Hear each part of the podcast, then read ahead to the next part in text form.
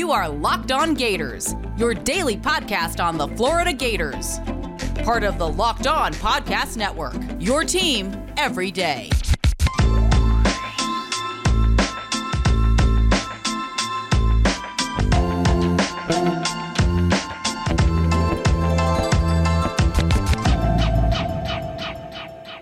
Joining me now for Locked On Gators is Brian Smith, Locked On's recruiting insider. And before we get into it, LinkedIn is the college recruiting sponsor across the Locked On Podcast Network. LinkedIn Jobs helps you find the qualified candidates that you want to talk to faster. Post your job free at linkedin.com slash locked college. Terms and conditions apply. And Brian, um, things haven't been going wonderfully in Gainesville this season. It's been very up and down. And one of the main things that many Florida Gators fans, myself included, are anticipating this. I mean, I mean, we can say it as like almost fact at this point is that Billy Napier's almost definitely hiring an offensive coordinator this season. He's going to make some staff changes. He said, even in his Monday press conference, that he's like, hey, staff changes are something that we evaluate during the year. And sometimes you recognize them during the year. Sure. But we'll make changes after the season. So I'm curious at that point, how does that really impact recruiting? Hiring an offensive coordinator, first off, I mean, your current offensive coordinator who isn't your play caller is also your offensive line coach. And then you have Darnell Stapleton as an assistant offensive line coach. But how does hiring an offensive coordinator change that, especially if it means Rob Sale's out? Well, I guess it would just depend on how the players look at it. Um, that's where you start because if players aren't happy and they leave, that opens up recruiting. And for another point, it also may change how you evaluate your offense, depending on who those players are, whether they're happy, leaving, etc. Coaching changes, players always leave when that happens. But then again, you could also receive some. Who's he going to go after is the question, obviously, because I'm sure there's he's got a drawer with a list, and he's probably already spoken to some of them because a lot of people may not know this, but coaches, that's a pretty small community, especially like coordinators, head coaches, a lot of them know each other conventions, whatever it may be. So I'm guessing he has a pretty good idea, you know, and hopefully for his sake, it works out in that regard. They need more explosive players. You and I have talked about, I like Pearsall, but I would say that Eugene Wilson's the third is the number one moving forward. And you know, a guy like Pearsall, while he's good, that kind of player needs to always be your number two at best. You get, especially in Gainesville, like the reputation of receiver is so good hopefully they can get somebody that'll attract more guys like that. And they are bringing in speed, but uh, coaching change for the Gators, especially on offense, I think would be good because uh, like most of the kids I talk to, they're just not evaluated as a school that it's a fun offense. It's just not. I haven't had a kid tell me that all not year. Not fun to watch either, Brian. I'll tell you that. so I just tell you what I've seen. Uh, I, I won't go into the details, but I spoke to a kid yesterday the school in state that he didn't mention, and he's an offensive player. You want to guess which one that was? Which which which school? What do you think? Uh, FAU. Ah, touche, touche. But yeah, it's hard, man, because you know they're just they're finding ways to screw up in critical moments. They even scored some points this past weekend, but they still didn't score enough because the defense completely just Mm-hmm. Yeah, I don't even know what that was. Mm-hmm. We it's can't Arkansas. say those words. We can't say those. this is a family show. but yeah, they they're gonna have some change, but I don't necessarily think it's gonna hurt recruiting. It might do the opposite. Unfortunately, for Gator fans who are incredibly impatient, they're gonna have to wait a while to find that out.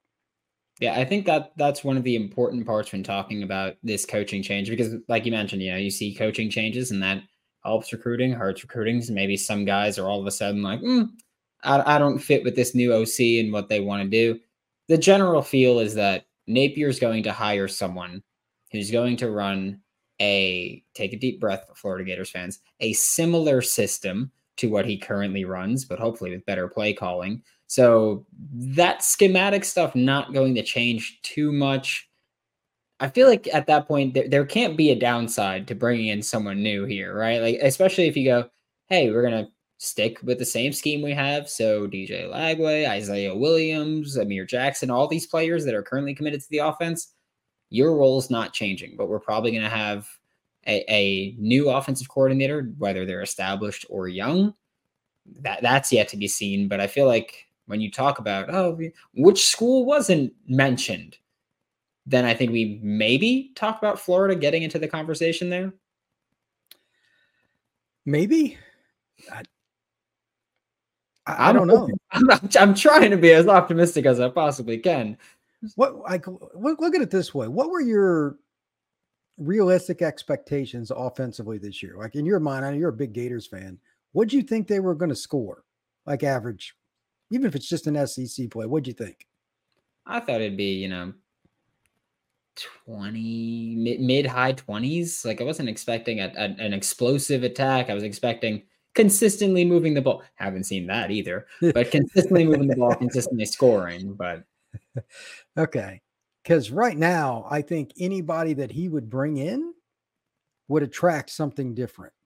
I just don't think the run first heavy look, especially with Florida and Georgia kids that like they're used to the seven on seven scene and they're seeing what Florida State's doing, throwing the ball all over. Even Georgia's throwing the ball all over, which is they're averaging 320 yards passing a game. Georgia, it's bizarre. So yeah, I know. I it's it's crazy. So that's hurting Florida. I wonder. I'm going to one up you here. This is just my projection, and I know you will clap out loud, enthusiastically on the show, off the show, and even when you're sleeping. If this is true, I think they're going to bring in somebody that wants to throw it more. Yeah. Um, I, I just think he's going to be forced into that. He's a run first guy. I'm not saying yeah. Billy is not, but so is Nick Saban, and by a landslide. And they turned that around after they were just walloped with these passing attacks by Clemson, etc. And then they kind of got into that. One of the greatest games I ever saw was the Alabama LSU game in 2019. You know, you have to be able to throw the ball. And yeah, we are talking about it for the show. You've got to have 20 plus yard passing plays to be a dominant team.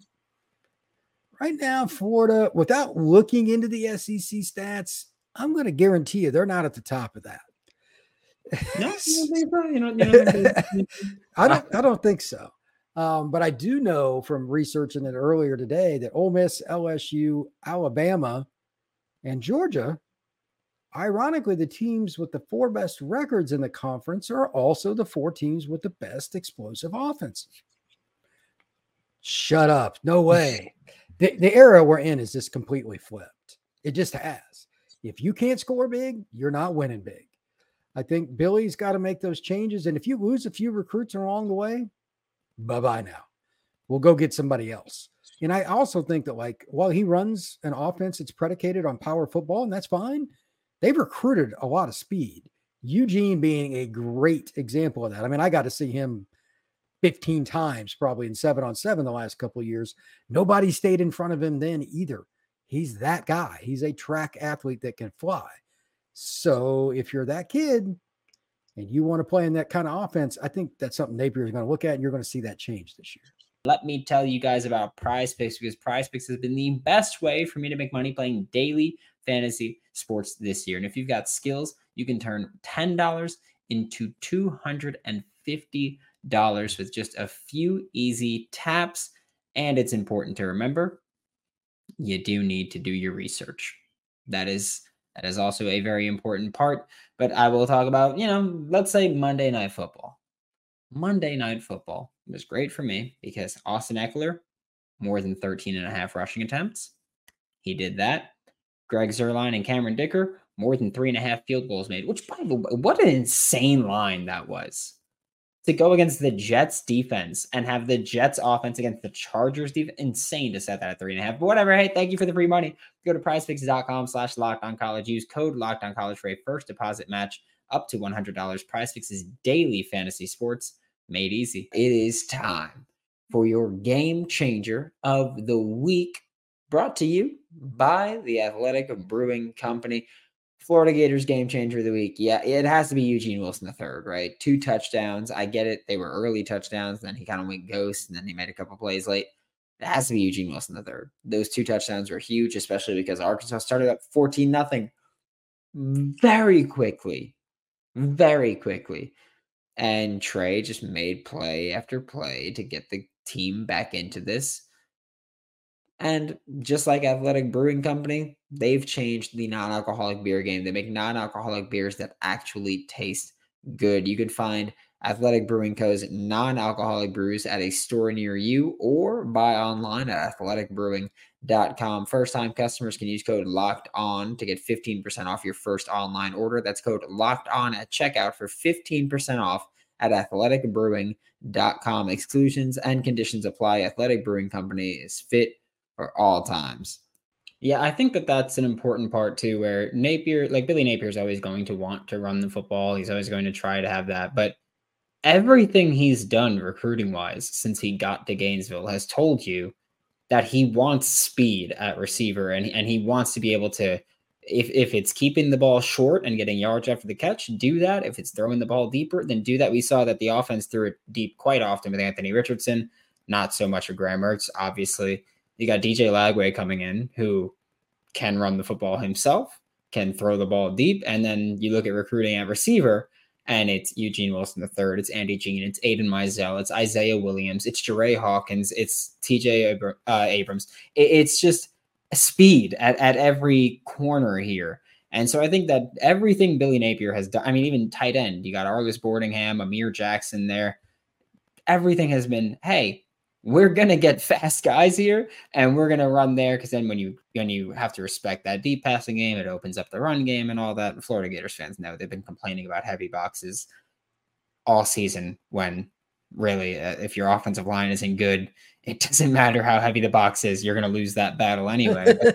Speaking about the offensive line here because there's at least we'll say hope amongst quite a few florida gators fans that Rob Sale, Darnell Stapleton, Rob Sale being the OC and O line coach, Darnell Stapleton being the assistant offensive line coach, that there's going to be a change there because they haven't recruited the offensive line well since Billy Napier's gotten here. And with the performance that they've had this year on the offensive line, they haven't developed them very well. And the transfer portal, they didn't evaluate very well and recruit very well there. So there, there's change there. How does that mm-hmm. impact recruiting specifically? Because we look at this current 2024 class, you've got four offensive linemen committed. One of them is a blue chip in Fletcher Westfall. Three of them are more developmental pieces. If you lose the guys who are supposed to develop them or replace the guys who are supposed to develop them, how does that impact? Because also Fletcher Westfall has been on this show before, and he said that one of the reasons he committed to Florida was that two offensive line approach. Well, I mean, if they get rid of Sale, I mean, that's not only the O line coach, that's coordinator. I mean, that's the whole kit and caboodle. So, I mean, that's a start from scratch, and anything's possible.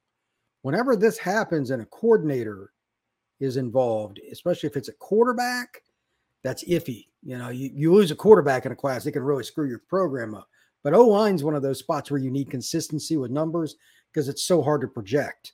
So let's say they only ended up signing two of those kids if Sale goes to another school. You can't have two man recruiting classes at O line unless you're going to kill it in the portal. And from what you just told me, that's not that's not the case, is it? That's not that no. Not is exactly. That... I haven't exactly hit it out of the park here.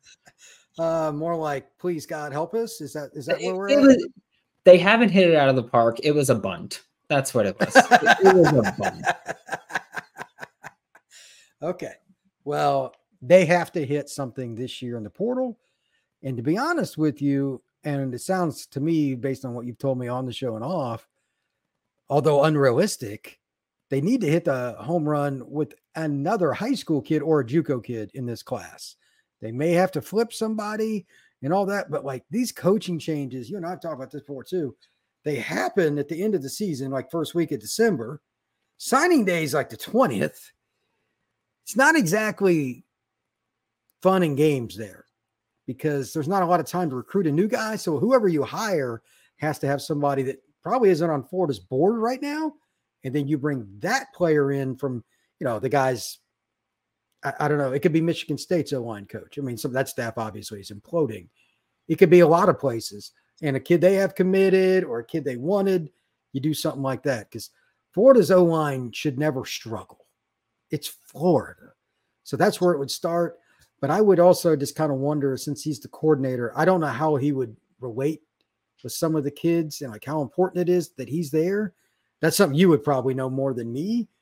But yeah, O line is not a spot with where Florida's at. They can afford to lose more O line recruits.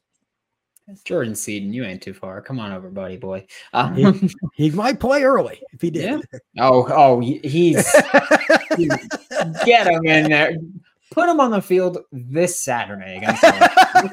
Let's do that. Get him on the field immediately. Um, but before I let you go, we last week we talked about Jadan Baugh coming to the game in Gainesville, Arkansas running back commit, Florida. He's on Florida's board. We'll, we'll say that he's on Florida's board. They do want to flip him. Um, they didn't do a great job of convincing him in person when he was in Gainesville, but we've been talking about Florida Gators coaching changes. Probably going to see quite a bit of change throughout the SEC, not just at the head coach spot, but also coordinators. But how can that impact this Florida recruiting class where we talk about you're trying to fill out this class late in December? Sam Pittman, congratulations, you beat the Florida Gators, but still probably on the hot seat there. So if he's gone, does that help Jadan Baugh? If any assistants leave another SEC school, does that help? If if Jimbo is gone at Texas A&M, does that help Florida try to take any of their play? Uh, Dalen Evans is he all of a oh, sudden sure. back in the conversation? This is a simple rule that I've learned. You just keep recruiting the kids.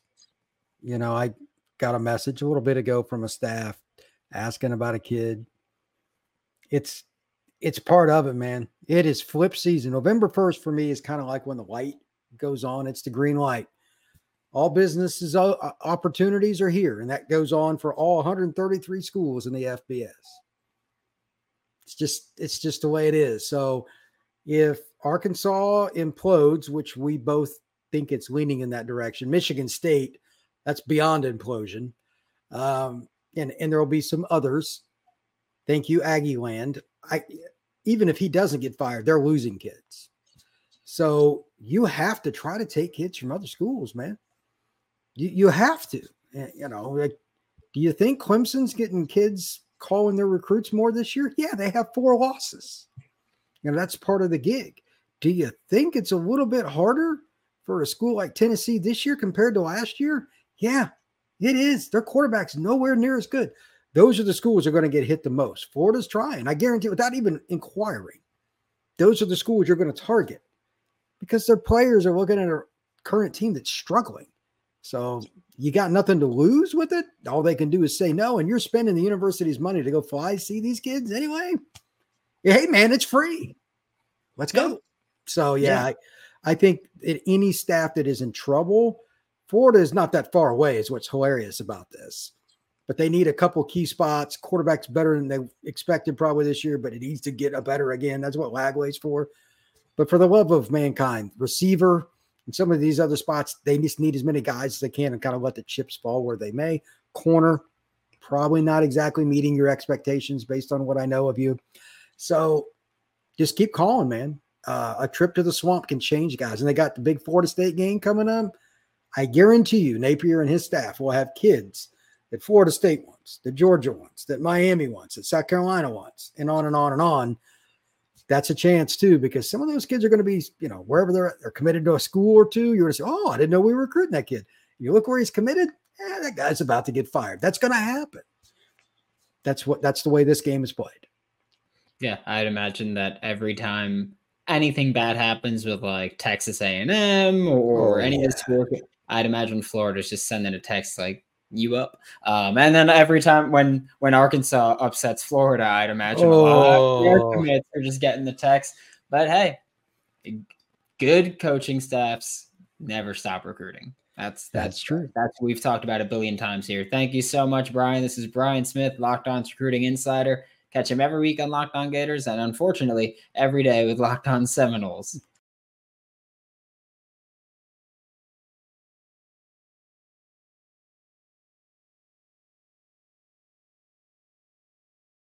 What does innovation sound like? It sounds like the luxury of being in the moment with your customer, client, or patient. It sounds like having the right information right when you need it it sounds like being at your best for your customers and your business. Thanks to Hyland's intelligent content solutions that improve digital processes, innovators everywhere are able to do their thing better, whatever that thing is. Now, who doesn't like the sound of that? Highland, for innovators everywhere, visit hyland.com. March Madness is right around the corner. If you want to win your office pool, you need to stay caught up with all the college basketball action with the Locked On College Basketball Podcast. Every Monday, Andy Patton and Isaac Schade recap the biggest stories in college basketball, keep you up to date on the NCAA tournament bubble, and get you ready for the upcoming week of games. From the Big East to the Mountain West and everywhere in between, Andy and Isaac have college hoops covered on the Locked On College Basketball Podcast. Available on YouTube and wherever you get podcasts. Part of the Locked On Podcast Network. Your team every day.